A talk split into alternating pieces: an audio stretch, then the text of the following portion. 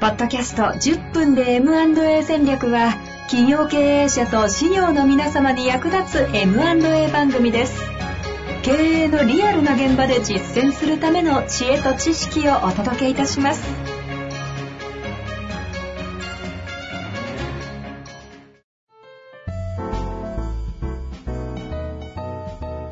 こんにちは、遠藤和樹です。白川正義の10分で M&A 戦略。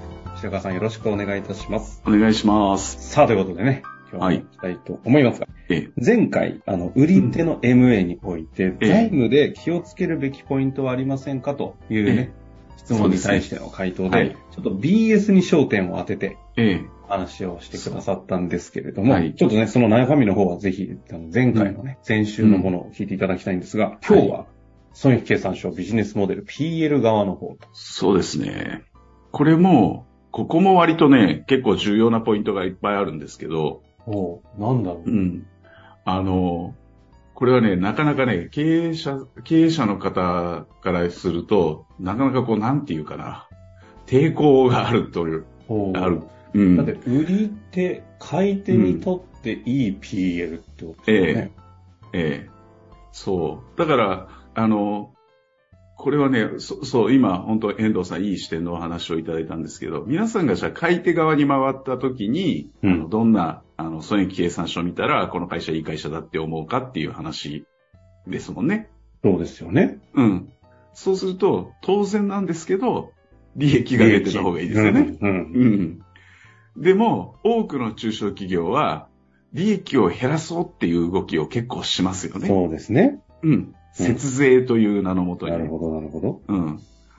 こう節税には3つのレベルがあってっていう話をこれしていくと、多分これまた10分で収まらないっていうクレームになりそうなんで。いや、あの、あ来週ありますの で、うまく使いながら。うん。説そ明う3つありますよ。ちょっと待ってください。非常に、あの、たええ。この超関心の高いテーマ、これはね、これはあの、うち、あのね、母体が税理士事務所ですから、はいうんうちのクライアントの方には必ずお話をするところなんですけどね。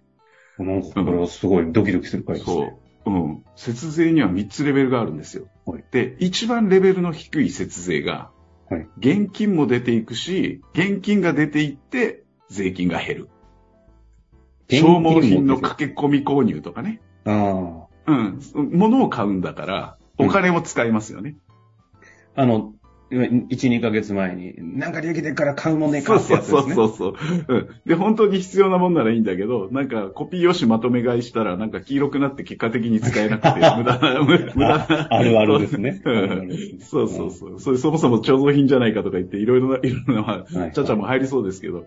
まあまあ、でもそういうふうにお金を使って節税しても、出ていくキャッシュアウトの方が当然皆さんね、わかる通り多いわけですよね。はい税金で使った分の何パーセントしか、30%ぐらいしか節税できないわけだかうんら、うんキャッシュアウトしちゃう。で、それが一番レベルが低い節税。はいで、レベル、もう一個高いレベルの節税っていうのが、おレベル金は出ていかずに、経費が増えて、まあ、利益が減って、えー、節税、税金も減るっていうやつ。なるほど。うん。だからさっきのはお金が減っ、お金を使うから経費が増えて税金が減るわけじゃないですか。うんうん今度はお金は使わずに経費が増えて税金が減るっていうやつ。なるほど。これはお金は減らす。経費が増えそうそて、利益が減る。そう。で、これは、あの、例えば、その、前回もちらっと話した、その、すでにない固定資産とか、その長期滞留している債券とか、そういうのをうまく処理することで、損金化して、だ前、だから、今期じゃなくて、前の期で使ったものが、帳簿に残っていたりするうんんで、うんうんそれを、あの、今期ちゃんと処理をして、適正な形で処理をして、あの、結果的には経費が増えるから、そう、そういうことをすると。税金が減る、減りますよと。なるほど、なるほど。いう話。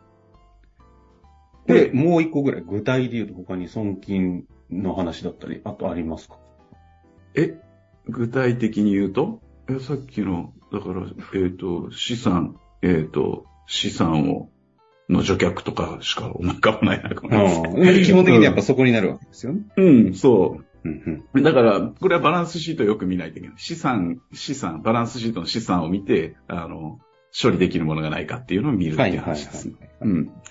で、一番高いレベルのやつが、利益が増えるんですよ、これね。あの、結果的には。税金だけ減るんですよ。おう。うん。うんうん。なので、税金が減っちゃうから、税引き後の当期利益が増えちゃうんですよね。はいはい。うん。だから、一切お金も使わずに、経費も増えずに、増えずに。うん。税金だけが減るっていうね。なるほど。こんなにメモしながらき、あの、やっているポッドキャスト、今回始まって以来かもしれません。ペンの音が聞こえてしまいそうで恥ずかしいです。 おーさすが経営者ですね。うん。えっ、と、これは、あの、税額交渉っていうやつですね、すごくね。はい一はい般的な事例として言えばね。あの、試験研究費の税額交渉とかね。うん。そういうのを、あの、しっかりとすることで、税、一回もう経費で上がっているものを、もう一回集計して、その分の何パーセントとかいうのを税金から減らせるっていう。これこもれが一番、うん。なので、これは利益が増えるから、この節税は、すごくガンガンやったらいいんですけどね。なるほど、なるほうど。ん。レベル3つあるわけですね。そうただ、この話があった上で今回は、あの、うんあくまでも MA においての そうだそいうぶそう。そうそうそう。そうそう。ちょっと話がこれだいぶ逸れちゃって、もうず10分で終わらないじゃないかっていう話になりそうやけど。大丈夫です。えっと、そういう番組です。えっとね、それで、いや、なんで話が逸れたかというと、買い手側に皆さんが回ったら、はい利益が出てる会社がいいですよねっていう話で。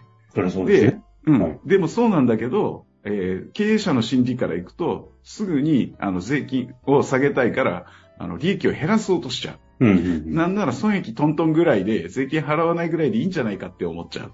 うんそうすると、その会社を MA しようと思ったら、評価が低くなっちゃうん。なるほど。